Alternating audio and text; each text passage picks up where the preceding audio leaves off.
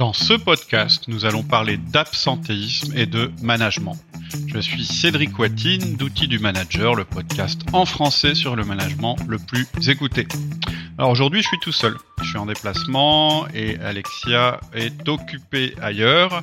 Et donc, euh, bah, j'ai décidé de faire un podcast particulier. J'ai décidé de réagir à l'étude que vient de faire paraître l'Institut Sapiens à propos du coût exorbitant et en croissance de l'absentéisme en France. Euh, j'ai trouvé ça à travers un article de journal et je suis remonté jusque jusqu'au site euh, de l'Institut sapiens.fr que je connaissais pas. Je vous invite à télécharger cette étude si vous voulez approfondir, approfondir, pardon. Mais euh, voilà, je vais vous dire ce que je pense d'abord de la, de la lecture que j'ai faite de cet article. Je ne vous cache pas que ça m'a un peu mis en colère sur le coup. Euh, je vous donnerai un petit peu euh, mes remarques et ce que j'en pense, et puis euh, je vous dirai éventuellement ce qu'on peut faire justement pour lutter contre l'absentéisme, nous, à notre petit niveau. Alors, qu'est-ce qu'on apprend dans cet article? On apprend d'abord que l'absentéisme en France est en croissance et en particulier dans le secteur public puisqu'il euh, a cru euh, d'une année à l'autre de plus 28%. Euh, on a un total d'absentéisme de 4,72%, dont 8,34% dans le public. et ça représente pour le pays un coût de 100 milliards d'euros par an. 100 milliards d'euros, c'est énorme, c'est près de 5% de notre PIB, c'est quasiment le budget total du ministère de l'Éducation nationale. Euh, la part, alors à l'intérieur de l'absentéisme, il y a une part qui est euh, incompressible, qui sont les maladies, etc., mais c'est pas la plus grosse part. Euh, la part de l'absentéisme évitable a pour cause à 99% des défauts de management des personnes à cause de l'utilisation anachronique de méthodes de management d'un autre âge, et en particulier le management des personnes à travers des processus, c'est-à-dire le manager qui ne euh, parle à ses, euh, à ses collaborateurs qu'à travers euh, des écrits, des procédures, jamais discuter avec eux. Ensuite, des collaborateurs qui sont ensuite livrés à eux-mêmes pour résoudre les problèmes posés, c'est-à-dire aucune interaction ensuite, euh, une fois que les collaborateurs sont sur le terrain, et le management réalisé à travers l'unique entretien annuel obligatoire. Euh, ça vous fait peut-être penser, si vous avez écouté euh, notre dernier podcast sur les entretiens annuels, puisqu'ils vont bientôt avoir lieu. En aucun cas, un entretien annuel n'est un outil de management, c'est un outil d'évaluation. Et le management, ça n'est pas évaluer les gens, leur donner des procédures et les laisser se débrouiller ensuite. Euh, c'est vraiment pas la bonne manière de faire du management. Euh, par ailleurs, euh, tous ces coûts dont l'étude parle sont cachés, c'est-à-dire qu'ils n'apparaissent absolument pas dans le compte de résultat des entreprises. C'est-à-dire que dans le compte de résultat d'une entreprise, on a la masse salariale et elle inclut tout et on ne connaît pas, on ne dégage pas le coût de l'absentéisme. Et vous verrez aussi dans ce rapport, il y a un truc qui est assez intéressant. Euh, alors j'ai survolé ça, mais j'ai pris les, choses majeures qui, qui m'ont un petit peu, euh, je dirais, euh, intéressé. Euh, il y a une entreprise qui est citée en exemple pour indiquer qu'après un travail de management sur le management, hein, pour réduire l'absentéisme, un gain de 200 kg euros a été dégagé, ce qui représente une rentabilité effective de 108%. Et là, on parle d'un département d'une centaine de personnes dont l'absentéisme s'est élevé à 17,3%. Voilà les gains qu'on peut faire en réduisant l'absentéisme. Mais au-delà en fait des aspects euh, chiffrés de cette étude, euh, moi, je, je, pense que ce, ce, montant qui est, qui est révélé de, de 100 milliards d'euros par an euh, à l'échelle de notre pays, donc près de quand même 5% du PIB, je pense que c'est une évaluation en réalité qui est minimale. En fait, j'en ai souvent parlé, il y a l'absentéisme qu'on voit, c'est-à-dire euh, bah, les gens sont pas là, donc et, on peut que constater leur absence, mais euh, ça prend pas en compte ce que j'appelle moi l'absentéisme sur le lieu de travail. C'est quoi l'absentéisme sur le lieu de travail? C'est quand votre collaborateur il est complètement ailleurs, euh, dans sa tête. C'est-à-dire qu'il fait euh, le travail minimal que vous lui demandez, que vous pouvez éventuellement contrôler, mais euh, bah, dès qu'il peut, il arrête. dès qu'il a l'occasion de faire une pause, il en fait une. Il se cache pour pas travailler, ou même quand vous avez l'impression qu'il travaille, en fait, il est complètement ailleurs. Et encore une fois, je suis pas en train de critiquer votre collaborateur. Je suis en train de dire que s'il réagit comme ça, c'est qu'il y a un problème dans le management de votre entreprise. L'homme s'adapte au comportement qu'on lui demande. Si vous traitez vos collaborateurs comme des gens euh, non responsables et qui pensent qu'ils risquent de tirer au flanc en mettant des procédures et, des contrôles permanents, bah, ils s'adaptent, c'est-à-dire qu'ils deviennent des gens qui font euh, le travail minimum que vous leur demandez. Et oui, je suis d'accord avec cette étude pour dire que c'est la responsabilité du management et des méthodes de managérial quand on a un taux d'absentéisme élevé. Euh, j'ai écrit quatre articles sur l'engagement, vous les avez peut-être lus ou pas, je sais pas. je vous les mettrai dans le, le mail que je vais envoyer pour, euh, pour parler de ce podcast. Si vous n'êtes pas inscrit sur la liste privée, bah faites-le parce que vous pourrez recevoir euh, en PDF ces quatre articles. Et en fait, dans ces quatre articles, je faisais la différence entre un employé euh, retenu et, et, un employé fidèle. Un employé retenu, c'est celui qui va rester chez vous parce qu'il doit rester chez vous. Et un employé fidèle, c'est celui qui reste chez vous parce qu'il veut rester chez vous. Alors ça vous paraît peut-être pas une distinction évidente, et je vais vous dire ce qui distingue l'un de l'autre, mais euh, ce qu'on peut dire sur un, employé euh, engagé, c'est-à-dire quelqu'un qui est là, qui est dans votre boîte parce qu'il aime être dans votre boîte et que c'est un réel choix, il a en moyenne une productivité de 20% supérieure aux autres. C'est aussi quelqu'un qui est en meilleure santé, donc taux d'absentéisme constaté euh, quasiment nul. Euh, il parle de manière positive de votre entreprise à l'intérieur de l'entreprise, autour de lui sur les réseaux sociaux, et c'est quelqu'un en général qui va rester plus longtemps chez vous parce qu'il y est bien.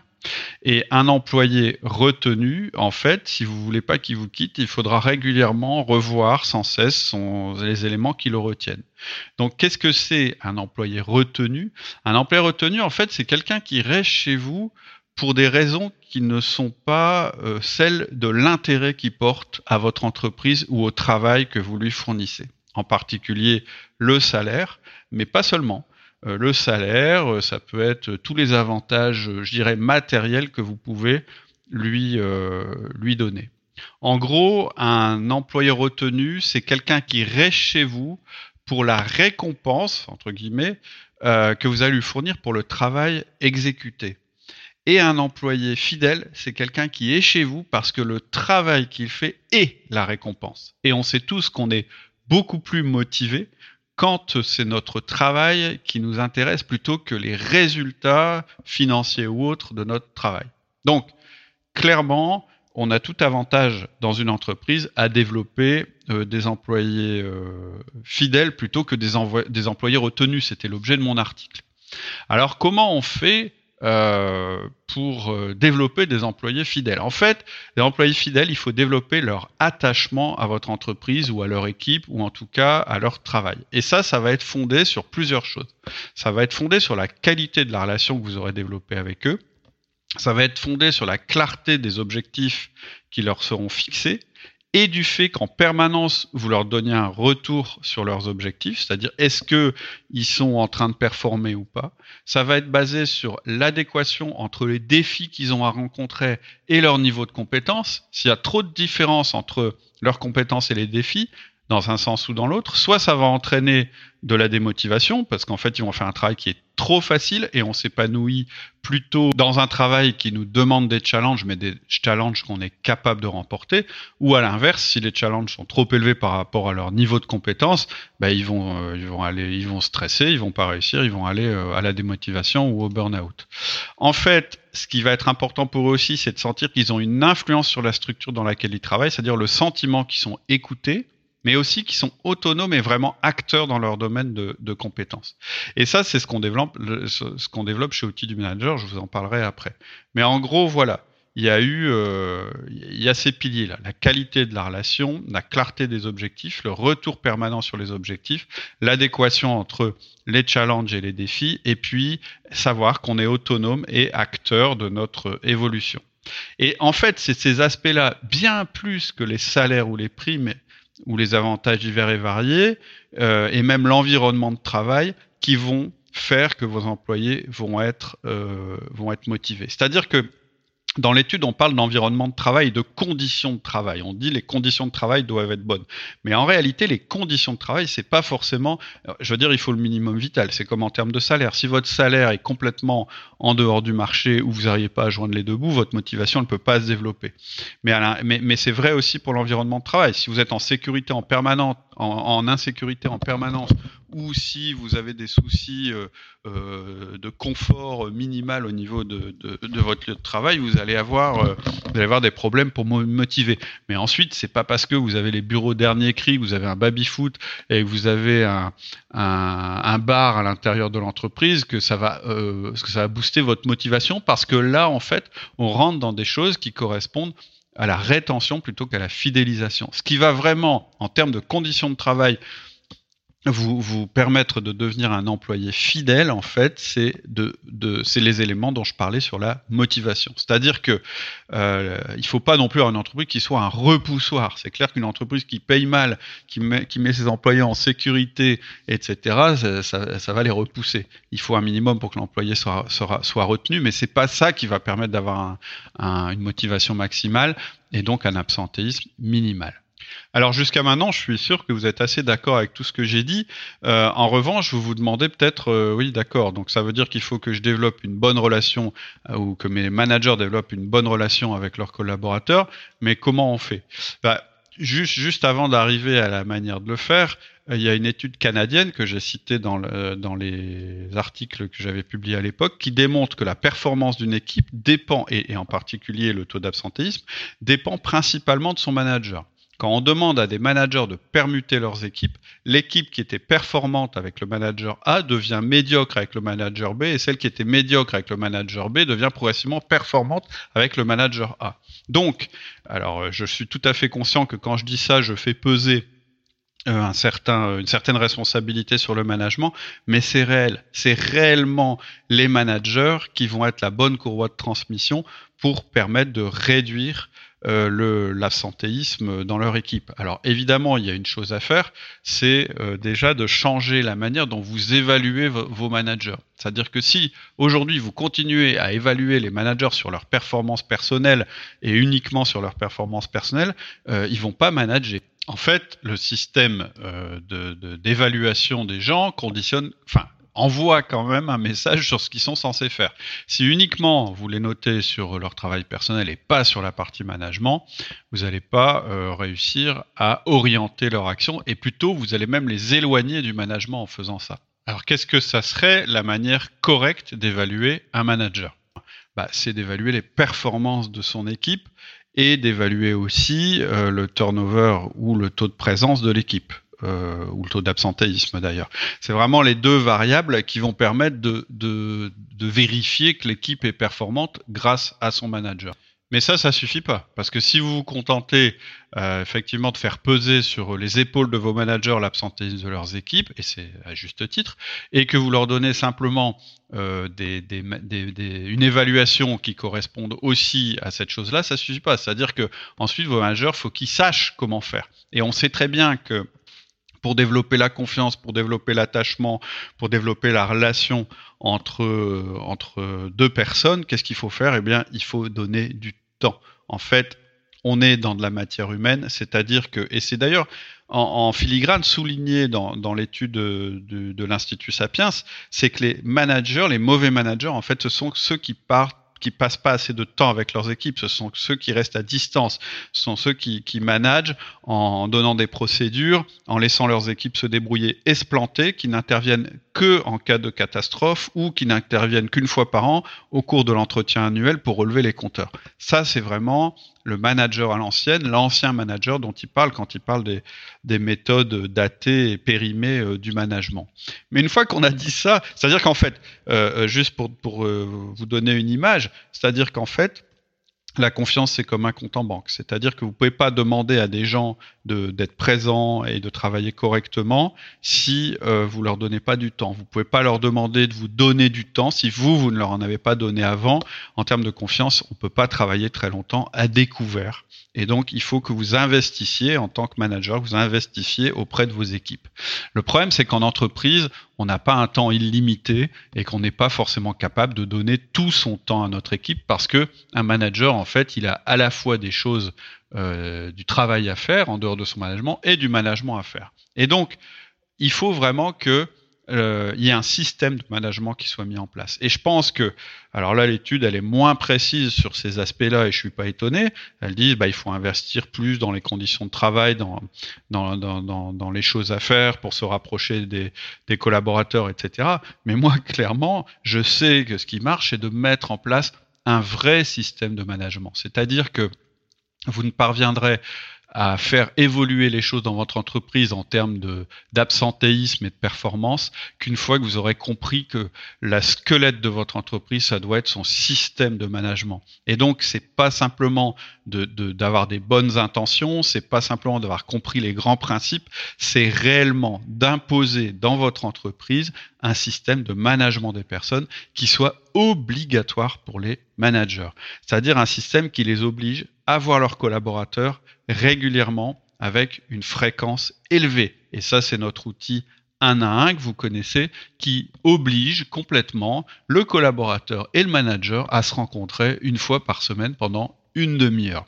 Et c'est quelque chose, c'est la pierre angulaire de notre système chez Outils du Manager.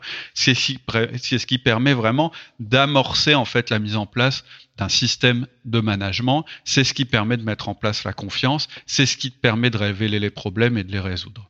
Ensuite, il faut que le système les renseigne, sur, renseigne les collaborateurs sur leur performance. C'est ce que je disais en préalable. Pour être bien dans une entreprise, il faut qu'on sache en permanence si on est en train de faire du bon boulot ou pas du bon boulot.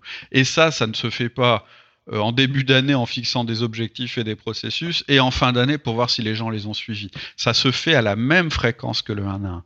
Et on a un outil pour ça, on a un outil qui s'appelle le feedback. Le feedback, c'est un outil qui permet que votre collaborateur sache en permanence s'il est en train de performer ou s'il est à côté de la plaque. C'est très important qu'il ait ça. Et il y a une méthode pour le faire, une méthode qui lui permette évidemment de se, de s'améliorer et de se rapprocher euh, des objectifs qu'on lui a, qu'on lui a fixés. Il faut que votre système de management il permette aussi à vos collaborateurs de développer leur autonomie dans un premier temps et ensuite de, de, monter en termes de responsabilité et en termes de choses qu'ils savent faire. Ça s'appelle la délégation. Mais avant de pouvoir déléguer, il faut développer l'autonomie. C'est un des critères importants pour faire des employés fidèles. C'est-à-dire que si la personne sent qu'elle est en responsabilité de son poste, qu'elle est capable d'agir sur son environnement et de faire évoluer les choses, elle va pas être absente parce que ça va finir par la passionner. Et ça aussi, ça se fait pas simplement en laissant les gens se débrouiller après leur avoir donné des directives. Il y a un accompagnement réel à faire sur le terrain au fur et à mesure. En même temps, il faut pas que ça il faut à la, fois que ce soit progressif, c'est-à-dire que vous pouvez pas dire aux gens d'être autonomes du jour au lendemain et leur déléguer des choses de manière massive. Donc vous devez le faire progressivement. Et en même temps, en tant que manager, il faut pas non plus que ça prenne tout votre temps, sinon vous ne vous y tiendrez pas. C'est pour ça qu'il faut avoir un processus particulier pour ça, un processus simple mais progressif. Et puis enfin, la dernière composante dont on a parlé, c'est que les collaborateurs doivent avoir des compétences qui soient en adéquation avec le challenge de leur travail. Et ça, c'est notre quatrième outil, le coaching. C'est un processus qui permet à la fois de révéler les carences qu'il peut y avoir euh, chez nos collaborateurs, parce qu'on s'en rend pas forcément compte. En réalité, ce qui va nous renseigner sur la nécessité de faire un coaching, c'est bah, quand les feedbacks, c'est-à-dire les, on fait beaucoup de feedback euh, d'ajustement par rapport à notre collaborateur parce qu'il parvient pas à atteindre ses objectifs, ou quand on n'arrive pas à lui déléguer quelque chose qu'on devrait pouvoir lui déléguer. Ça va être deux des choses qui vont déclencher le coaching. Et le coaching, c'est pas une grande catastrophe ou un énorme euh, processus qui se met en place, c'est un un outil très simple où on analyse bah, où en est notre collaborateur, où il doit arriver et où on l'accompagne pour qu'il puisse progresser à l'intérieur de son poste. Donc vous voyez bien qu'en fait, ces quatre outils, d'abord, ils se mettent progressivement en place, mais ils permettent l'établissement de la motivation dans le travail. Et si vous avez un management à l'intérieur de votre entreprise, si ces quatre outils, ça représente le squelette de votre entreprise, de votre système de management, et eh ben votre taux d'absentéisme, clairement, il va, il va se réduire et le taux de performance va augmenter. Mais pour ça, il faut les mettre en place. C'est-à-dire que les bonnes intentions suffisent pas. C'est-à-dire que dans mon article, moi aussi, hein, j'avais dit, bah, il, faut, il, faut, faire ça, il faut dire ça, il faut noter les, les managers de telle manière, mais il faut aller un peu plus loin en leur proposant quelque chose qui leur permette de réaliser ce que vous leur demandez. Parce que sinon, vous agissez exactement comme eux agissent avec vos collaborateurs, vous leur fixez des objectifs, vous leur tenez un discours, et finalement, euh, bah, vous leur donnez pas les moyens de, réussir leurs objectifs. Donc eux-mêmes sont pas forcément motivés. Donc je trouve que cette étude, elle est intéressante parce que c'est vraiment une alerte et je suis content qu'enfin on commence à prendre en compte en France ce problème de l'absentéisme et du manque de management. Mais ma crainte, c'est un petit peu qu'on en reste là. C'est-à-dire que ma crainte, même encore euh, encore supérieure, c'est que on utilise ce genre de, d'articles pour mettre de la pression supplémentaire sur les managers sans leur euh, donner les outils pour changer les choses. En fait, en fait, une étude, ça a des limites. Ça, peut être, ça peut avoir un rôle de lancer une alerte, ça c'est super intéressant. Ça peut avoir le rôle de montrer que la chose n'est pas irréversible, c'est ce qu'ils font bien dans l'étude, etc. Mais moi, je suis très méfiant sur la manière dont ça va être exploité. C'est-à-dire que si simplement derrière, c'est un truc pour dire bon bah donc l'absentéisme c'est à cause des managers et en France on n'a pas de bons managers et ensuite euh, tous se plaindre que personne n'est bon dans notre pays et que rien changera jamais, ça va juste mettre plus de pression dans un système qui est mauvais. L'autre chose qui, qui serait embêtante, c'est que simplement on se dise bah c'est à cause des conditions de travail, c'est-à-dire qu'on dise bah ouais mais en fait il y a de l'absentéisme parce que en France les conditions de travail sont pourries. Et moi je crois pas du tout que ce soit les conditions de euh, travail au sens traditionnel du terme qui soient pourries. C'est l'environnement du travail qui est pas qui est pas bon. C'est l'environnement euh, général, la manière dont on fait les choses, le discours qu'on tient, etc. qui sont pas du tout favorables euh, au développement d'un management euh, participatif, euh, mais exigeant, enfin tout ce dont on vient de parler. Et puis le dernier risque, bah, c'est simplement de se dire bon bah pour que je résolve le problème, il faut injecter de l'argent, donc je vais acheter un baby foot, mais pas, je vais faire des formations au management, mais ce sera à nouveau les formations théoriques dont on a l'habitude et qui marchent jamais, etc., etc. Voilà, moi je je suis très content que cet article soit soit soit paru parce que c'est quelque chose qu'on ressent depuis longtemps. Maintenant je suis assez dubitatif sur la manière dont les choses euh, vont se mettre en œuvre, ce qui va se passer grâce à cet article. Parce que euh, avoir lu ça et s'être agacé là-dessus, et puis être triste parce qu'en France ça marche pas aussi bien que ça devrait marcher, ça avance à rien. Euh, qu'est-ce qu'on fait derrière? Et c'est pour ça que, voilà, je voulais en parler dans ce podcast. Moi, euh, si vous voulez déjà vous sensibiliser au sujet et puis voir à quoi ressemble un système de management pour moi, enfin, qui selon moi fonctionne, vous pouvez télécharger le livre. Hein. le, livre s'appelle Le Manager Essentiel. Vous pouvez aller sur le site www.outildumanager.com c'est 30 minutes de lecture et ça démontre ce que peut être un système de management qui fonctionne bien à la fois pour les performances de l'entreprise, à la fois pour le bien-être du salarié et surtout qui donne vraiment des bonnes directions, je pense, aux managers pour pas se perdre en route, surtout s'ils ont la pression de leur direction pour réduire le management. Ça peut être aussi un manuel utile pour un chef d'entreprise qui aurait envie suite à cet article ou suite au podcast que, que vous venez d'écouter, qui pourrait avoir envie de dire, eh ben ouais, moi, il faut que je structure mon management dans mon entreprise, et donc, euh, qu'est-ce que je dois mettre en place euh, comme outil, et comment est-ce que je dois sensibiliser mes, mes managers pour que ça, ça advienne? Et eh ben, la le livre, il peut servir à ça aussi. Et puis, si vous voulez aller plus loin, si vous voulez vraiment mettre en place progressivement euh, ces outils, parce qu'en fait, la dernière chose à faire, c'est de les mettre en place tous en même temps. D'abord parce que bah, il faut que les collaborateurs euh, s'adaptent au fur et à mesure de la mise en place des outils, et ensuite parce qu'on n'a pas un temps illimité en entreprise, parce que c'est toujours ça. Le risque aussi de cette étude, c'est qu'on demande aux managers de, leur, de faire plus de management sans leur dire comment et sans leur, sans leur donner plus de temps. Et en fait, euh, ce que je vous propose, moi, c'est de mettre les outils sans prendre plus de temps. C'est-à-dire que le fait de mettre les outils progressivement, vous allez avoir au fur et à mesure des gains de temps liés aux outils. C'est-à-dire qu'à chaque fois que vous allez mettre un outil en place, c'est un investissement, vous allez avoir un retour immédiat et vous pourrez ensuite mettre l'outil euh, suivant en place et ainsi de suite. Et pour faire ça, bah, j'ai créé une formation. Alors les auditeurs qui, nous suivent depuis longtemps doivent en avoir un petit peu assez que je leur parle de ça. Mais voilà, je, veux en parler encore cette semaine. D'abord parce que c'est la fin de la période de lancement, on est la semaine du Black Friday, donc il y a, une remise sur le, sur le prix de la formation. Mais, le coût de la formation lui-même, même sans la remise, il est rien par rapport au gain qu'on peut faire. Et je pense que c'est une des choses que cette euh, étude prouve. Donc, si cette formation vous intéresse, si vous avez envie de la faire vous-même, si vous avez envie de la proposer à vos managers, eh bien vous allez sur le site et vous tapez formation euh, sur le site et vous cliquez sur formation en ligne. Je vous remettrai aussi le lien euh, vers cette formation dans le descriptif de ce podcast. Voilà, c'était mon avis, euh, je dirais, et un peu plus que mon avis juste sur le sur le cette étude qui vient de paraître. Euh, je suis prêt à échanger avec vous si vous avez envie. Il suffit pour cela que vous m'envoyez un mail. Mon adresse c'est cédric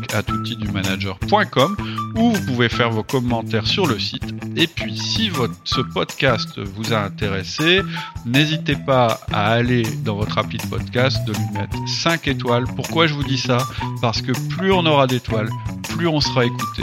Plus on sera écouté, plus on aura des chances que le management en France passe à un stade supérieur. Voilà, bon, il faut que je vous laisse parce que sinon je vais rater mon train. Je vous souhaite une très bonne fin de semaine et je vous dis à la semaine prochaine. À bientôt. Au revoir.